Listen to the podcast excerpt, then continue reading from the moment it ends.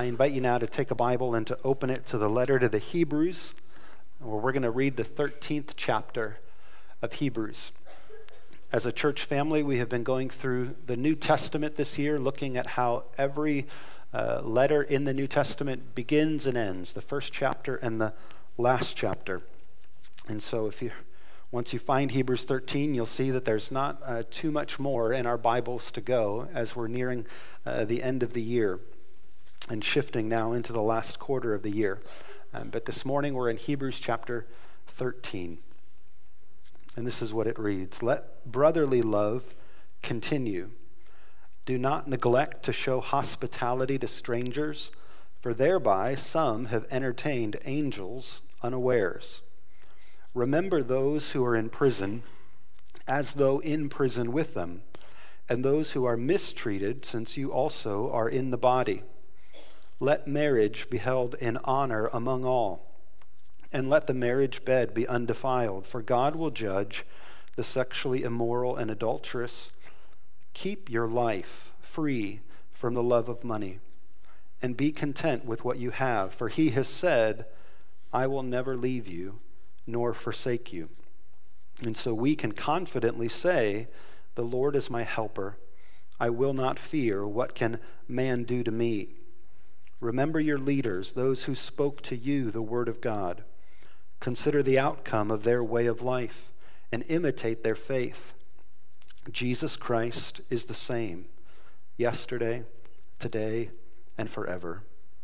Do not be led away by diverse and strange teachings, for it's good for the heart to be strengthened by grace, not by foods which have not benefited those devoted to them we have an altar from which those who serve the tent have no right to eat. For the bodies of those animals whose blood is brought into the holy places by the high priest as a sacrifice for sin are burned outside the camp. So Jesus also suffered outside the gate in order to sanctify the people through his own blood. Therefore, let us go to him outside the camp and bear the reproach he endured. For here we have no lasting city but we seek the city that is to come. Through him, then, let us continually offer up a sacrifice of praise to God. That is the fruit of the lips that acknowledge his name. Do not neglect to do good and to share what you have, for such sacrifices are pleasing to God. Obey your leaders and submit to them, for they're keeping watch over your souls, as those who will have to give an account. Let them do this with joy and not with groaning, for that would be of no advantage to you. Pray for us, for we are sure that we are, have a clear conscience, desiring to act honorably in all things. I urge you the more earnestly to do this in order that I may be restored to you the sooner. And now may the God of peace, who brought again from the dead our Lord Jesus, the great shepherd of the sheep, by the blood of the eternal covenant, equip you with everything good that you may do his will, working in us that which is pleasing in his sight through Jesus Christ, to whom be glory forever and ever. Amen. I appeal to you, brothers, bear with my word of exhortation, for I have written to you briefly. And you should know that our brother Timothy has been released, with whom I shall see you if he comes soon. Greet all your leaders and all the saints. Those who come from Italy send you greetings, and grace be with you all. And that'll conclude our reading uh, for this morning. Uh, there's a sense in the writing that uh, the author knows he's sort of wrapping it up and he's coming down to his conclusion, and so he's highlighting several different things uh, in one chunk. And so, if we were to, to try to actually do a deep dive on all the variety of things that this verse talks about, uh, this chapter talks about, it, it, would make for more than, than simply one sermon could do justice to. So for me, it almost feels like those final instructions that you give when we know we're maybe leaving the house and we're leaving our kids uh, with grandma or something. And so, okay, now we're going to shoot off like five or six things that we want to tell them before we go. And, and they might be different things, but we're trying to squeeze in what we can in sort of our final instructions to them uh, before we're absent from them. And uh, whenever we come to passages like this, uh, it, it's always a good reminder for us to recognize that much has been said before this. And so, where most of this focuses on our behavior in ways that we are supposed to act. Uh, the point is not that this is what we need to do in order for God to really love us, in order for uh, Jesus to really do uh, his saving work in us. Uh, the, the author has labored for 12 chapters to make clear that Christ has already come. He has already died. He is now seated at the right hand of the Father. Everything that was necessary for our salvation has already been done for us. We could not have done it on our own. And we're saved by His grace freely, not by how well we obey or do all of the instructions that are contained within it. But in saving us, He also now gives us, because He loves us, wisdom for how to live. And that includes instructions about our daily lives, that we are to seek to obey, but not to obey out of an empty cup that's trying to fill ourselves up, but hopefully obeying out of a cup that's overflowing and thankful for the opportunities we now have to live and honor Him. So we don't uh, climb, if you will, uh, or go through this chapter as people climbing up a ladder hoping to get to heaven. Uh, we, we come to a chapter like this and hear its instructions about how to live because we believe our God has come down from heaven and already given us freely the grace of eternal life. And he'd already even said this. Uh, if your Bible's open and you look at the end of chapter 12, he reminds everybody in the very last verse of chapter 12 in verse 28, he says, Therefore, let us be grateful for receiving a kingdom that cannot be shaken. And thus, let us offer to God acceptable worship with reverence and awe, for our God is a consuming fire. And so, the, as we go into 13, we want to remember what he had just mentioned in the fact that we have an unshakable kingdom that's already been given to us, it's already been made secure. And we're not entirely sure when this letter was written and if uh, Jerusalem had already fallen at this point or was about to fall to Rome, but it would have been pretty vivid in the minds of most of their people that there was a war around them, and so much that they had put their confidence in, and the structures that they saw and they adored, they either had or would soon see just crumble to the ground. And they would see the results of the shaking that would take place uh, on a city that they loved or that they had heard about. And so the writer is making his case that, listen, we should be grateful that we have received a kingdom that cannot be shaken. No foreign enemy can take it from us, no natural disaster can wipe it away from us.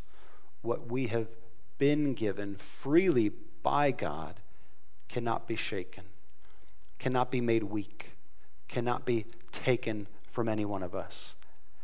And in the good news that that offers us, we now offer our acceptable worship. And so, verse uh, 1 of chapter 13 now begins these instructions. Well, what does that look like? Well, one, let brotherly love continue.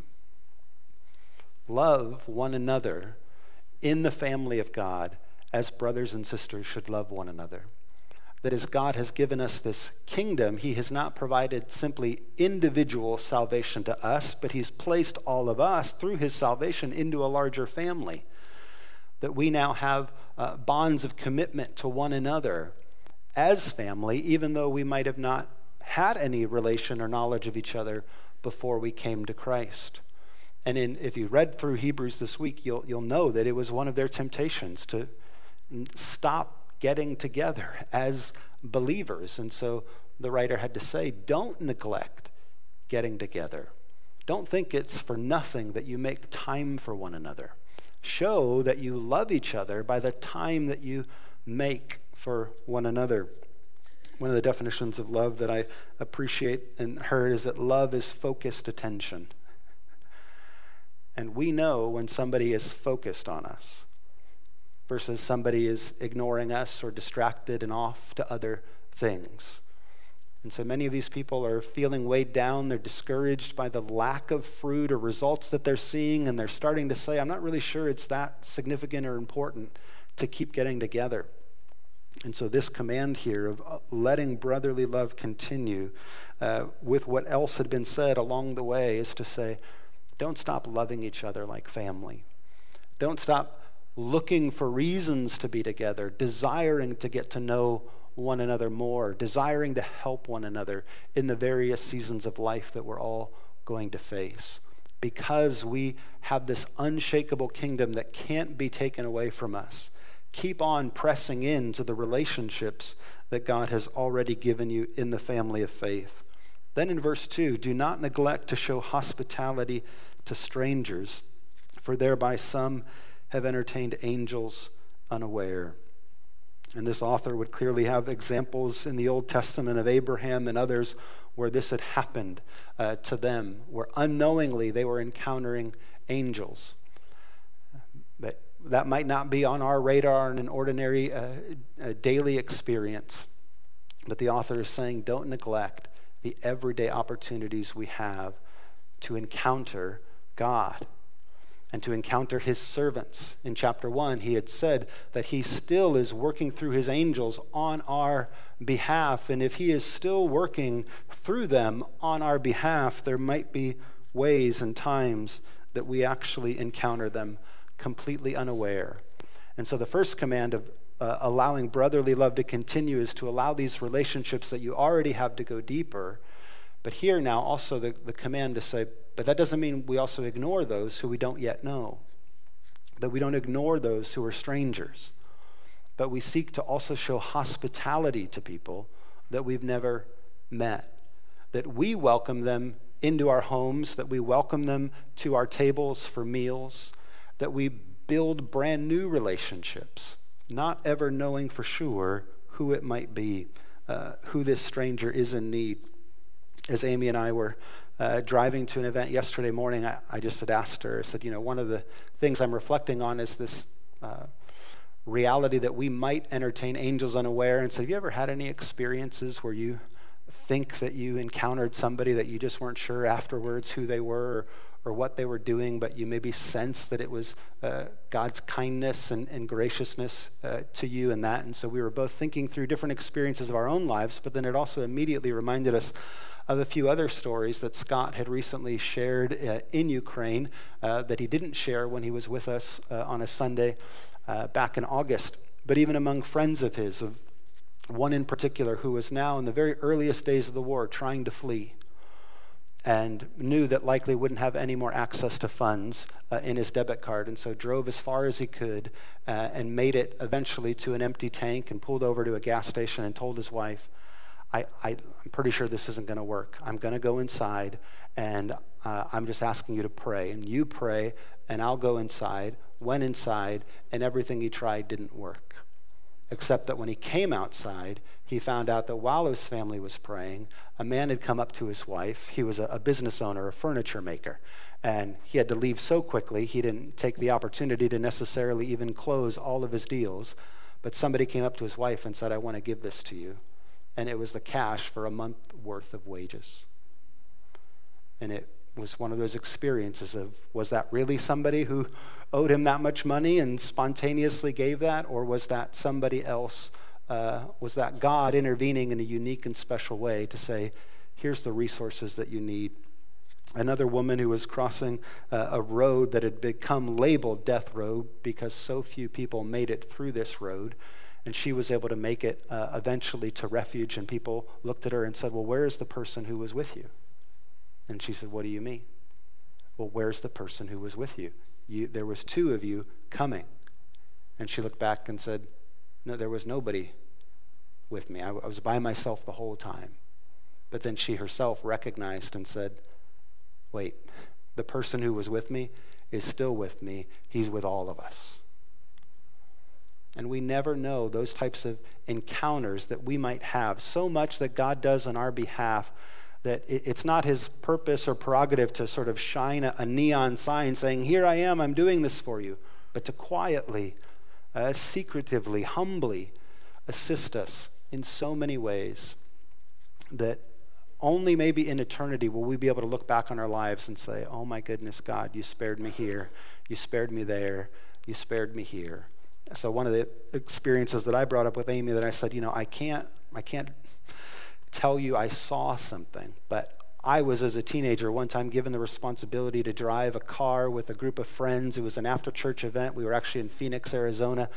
And for some reason, uh, the, the mother in the home thought I would be a more responsible driver. And so she gave me the keys to her Suburban, and it was filled with nine plus teenagers in it. And so she said, You're driving. And I said, Okay, but I'm not used to driving something that big. And as we were driving, uh, we got to a situation where uh, there was construction cones set out, and we had to sort of snake through construction that was happening. And I did not slow down sufficiently like I should have. And so we veered left, and then we veered right, and then we veered left. And I realized I had no control over the car. Because now the whole weight of the vehicle was now doing this. And so even when I let go of the steering wheel, it went back and forth a few more times. And I can't tell you, well, then I saw hands take over the wheel and I saw some miraculous thing. But it was this moment of just completely letting go and praying, God, please don't let this flip. Please don't let this flip. And it didn't. And I'm so thankful that I'm still here, that all those people are still uh, here and around. And there are so many instances like that in our lives that we might only in eternity one day know of all the times that God had specific provision for us. So the, the charge to us is do not neglect to show hospitality to strangers. God's help for us might be in all kinds of places, and that they would even be so masked that we would be able to see ourselves as the people helping them when they're actually the ones helping us. That's pretty profound that that God would be uh, willing to work in such ways that we would play the, ro- the role of hospitality for others when in fact they're helping us. But this goes along with what Jesus said when he talked about in the future judgment day when he would separate the sheep and the goats. And he would say that the sheep were those who, when they saw him hungry, they fed him. When they saw him naked, they clothed him. When they saw him in need, they served him. And one of the often surprising parts of that verse is usually even the sheep are like, but when did we do that? When did we see you in all of those situations? And he says, Well, when you've done them to the least of these, you've done them to me. And so, there, Jesus is encouraging his followers to say, Every person you encounter, you have this opportunity to treat them as if you were treating me. And so, if I were to say to you, tomorrow morning, you get to have breakfast with Jesus, like when you wake up and you have coffee, that's who you get to talk with tomorrow. How would that affect you today as you thought about the anticipation of, oh my goodness, I get to have breakfast with Jesus? Now, you know that you're not Jesus and the people in your family aren't Jesus, but what if you thought of them like that when you said, you know what, tomorrow morning, I get to start my day with somebody made in the image of God. And how I treat them is actually a reflection of what I would do if it was Jesus sitting at the table. And so I can show them this sense of joy to be with them, this desire to get to know them more, this uh, love that would want to alleviate any needs that they might have. Because in serving them and in caring for them, there is this opportunity to treat them, hopefully, like all of us would sort of raise the bar in our encounters with Jesus or in our encounters with any of his uh, servants. Then he goes on to say, Remember those who are in prison as though in prison with them, and those who are mistreated. So, if in verse 2 it's being ready to receive those who come to us, verse 3 is to have a posture of being willing to go to those who could never come to us. And so there are people who will never knock on our door and ask for help. They'll never reach out by phone and say, hey, this is what's going on. They're limited in their ability or access to get the things that are needed. And so we, one, don't want to miss literally prisons that people are in. And as they're bound and stuck there, we have the opportunity to visit them. But we can also think of this across other lines of all kinds of people that we might have the freedom to reach out to them in ways that they can't reach out to us. And our opportunity to obey the Lord is not simply to wait until strangers come to us and play a role of hospitality, but to take initiative and actually go after those who are lost, those who are wandering, those who are imprisoned, and they themselves cannot come to us. See, this is where when you start to go through these in all of their detail, they, they almost start to feel heavy because you realize uh, none of us would do this perfectly. none of us are great hosts for every stranger who comes our way, and none of us have the energy to constantly go and take the initiative to help others. And so the goal in going through this is one, not to feel the weight of it, but to feel the opportunity within it. That God is calling us, uh, because we have this unshakable kingdom, to live a worshipful and sacrificial life. Because part of what the author has been making a case through this whole letter is to say, we will no longer bring our animals to be sacrificed at the temple in Jerusalem. We will no longer bring our grain offering there as a celebration for our bounty because what Jesus has done has provided salvation for all of us. But then he doesn't want us to think, oh, okay, so now there's nothing that we have to do because everything's been done and everything's been given and we're saved, so we actually just get to relax for the rest of our lives. He's saying, no, no, no. Now what we get to do is to see our whole life as an act of worship. And so, how we treat people in our homes, among our family, how we treat strangers, how we pursue those who are imprisoned, all of those now are the ways that we actually worship God and that we make sacrifices sacrifices of our time, sacrifices of our money, and all of those things that they are the ways in which we offer to God the acceptable worship with reverence and awe. That worship is not something we simply do when we're gathered here and sing a song, but it's what we have the opportunity to do every moment of our lives. Because we're no longer mostly focused on what can we bring to the temple, but what can God now, through us and his salvation, bring to the world. These are even just a few of the things that we can do. This is not a list that sums it up in its totality. Then he goes on to say, Let marriage be held in honor among all, and the marriage bed undefiled, for God will judge the sexually immoral and the adulterous. So, how we keep, uh, make, and keep the promises that we give to people is another way that we worship and that we sacrificially give of ourselves to one another and in the uniqueness of that marriage bond to make those promises, he's saying not only should the husband and wife honor that, but actually everybody should honor that. Everybody should encourage that we keep the promises that we make, that we offer the sacrifices of praise and how we treat and love one another. And so, this is something that single or married, all of us are supposed to hold up in high regard so that it has its honorable place and that anytime the world tries to um, minimize the consequences of sin and how it disrupts that relationship, as Christians, we're supposed to hold our ground and say, no. The God who's given us an unshakable kingdom, the God who is faithful to us in each and every circumstance, wants to work out within us that we also be people who keep our word, who love like He loved us, who are sacrificial and worshipful in the ways that we treat other people. Then, verse 5 keep your life from the love of money and be content with what you have. It's challenging. Um, so much of our culture uh, regularly puts before us the things we don't have and the things that we think would be better if we actually had them, rather than encouraging us to be content with what we already have. But this author knows that we can get sideways so many times if rather than allowing money to be something that helps provide for us and then provides for those around us, if it becomes our idol and it becomes the source of our love, it will have a profound damage to ourselves and to the relationship around us. Uh, we've said this before, but it, it was from St. Uh, Augustine in his work, The City of God, when he said, The city of man is where we love gold and we walk on people, rather than the city of God where we love people and we're going to walk on streets of gold.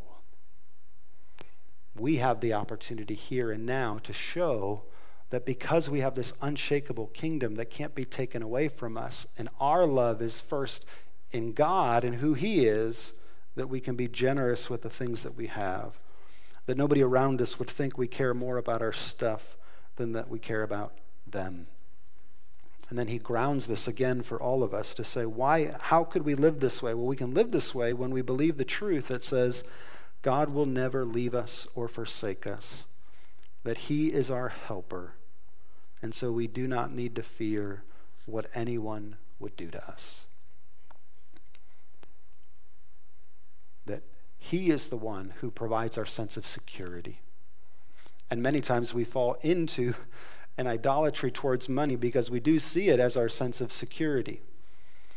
And as our anxiety level goes up or down with the resources that we have, and we, we, it's revealed to us that we're placing too much faith in what we have. The challenge of this uh, chapter is to say if our, if our sense of security is really in God, and He has promised that He will never leave us or forsake us and he has promised that he is the same yesterday and today and forever. Then why do we still fear so much? Why do we still sacrifice so much the goodness around us in the pursuit of more things that won't ultimately make us happy?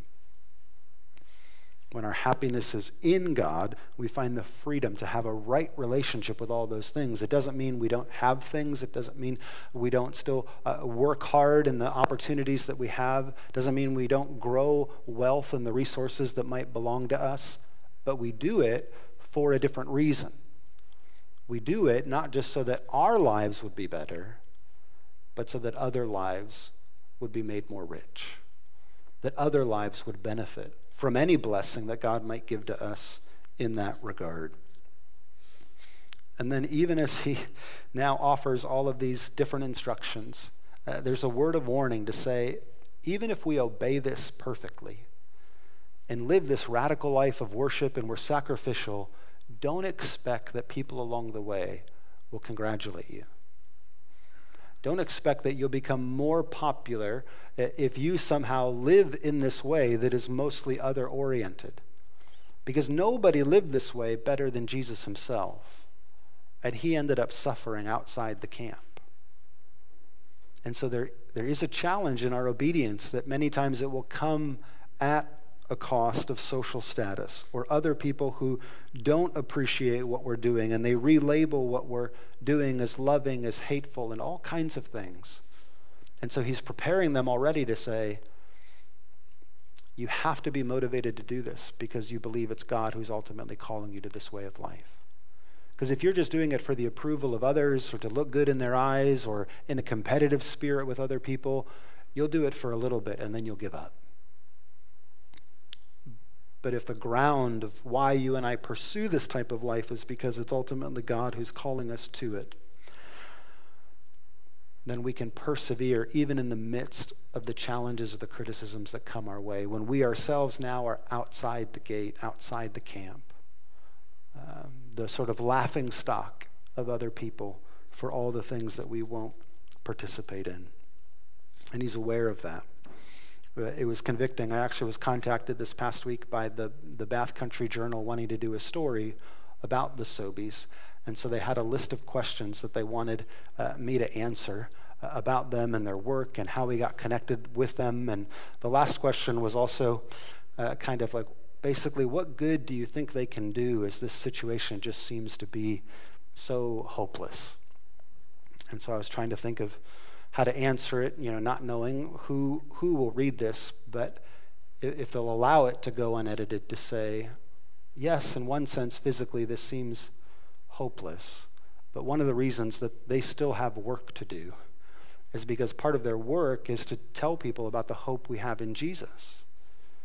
Because for all of us, if our hope is in this life only, then the tragedy of this war or in our lives is made permanent upon death. If our hope is in this life only, then the tragedies that we experience are made final and permanent in death.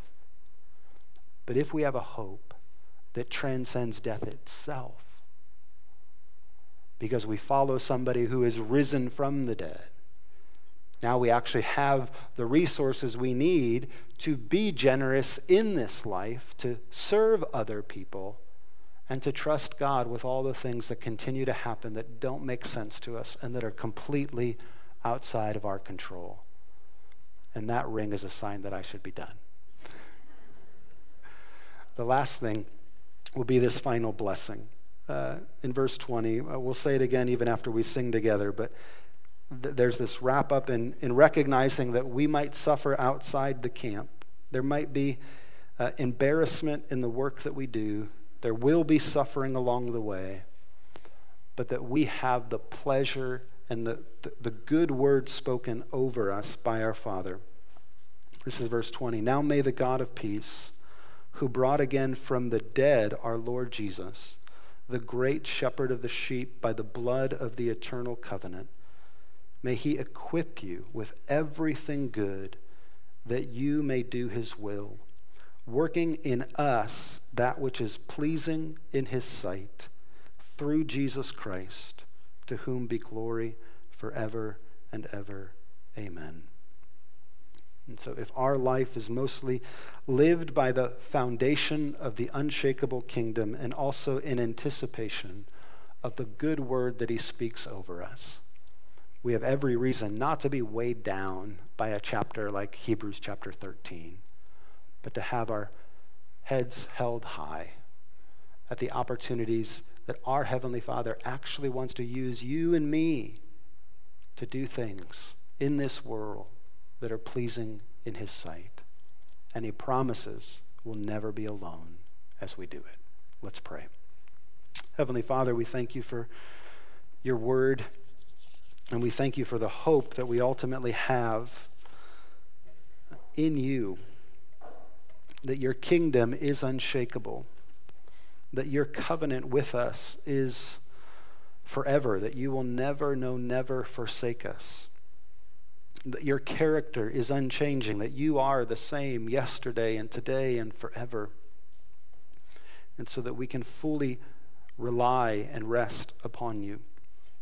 And we can trust that everything you call us to in uh, loving one another, in welcoming strangers, in um, going after and pursuing those who are imprisoned and bound, unable to come to us, as we seek to honor you in the way uh, that we uphold uh, the wisdom that you have given in marriage, as we seek to be free from the shackles of materialism and greed and to be generous with the things that you've given us.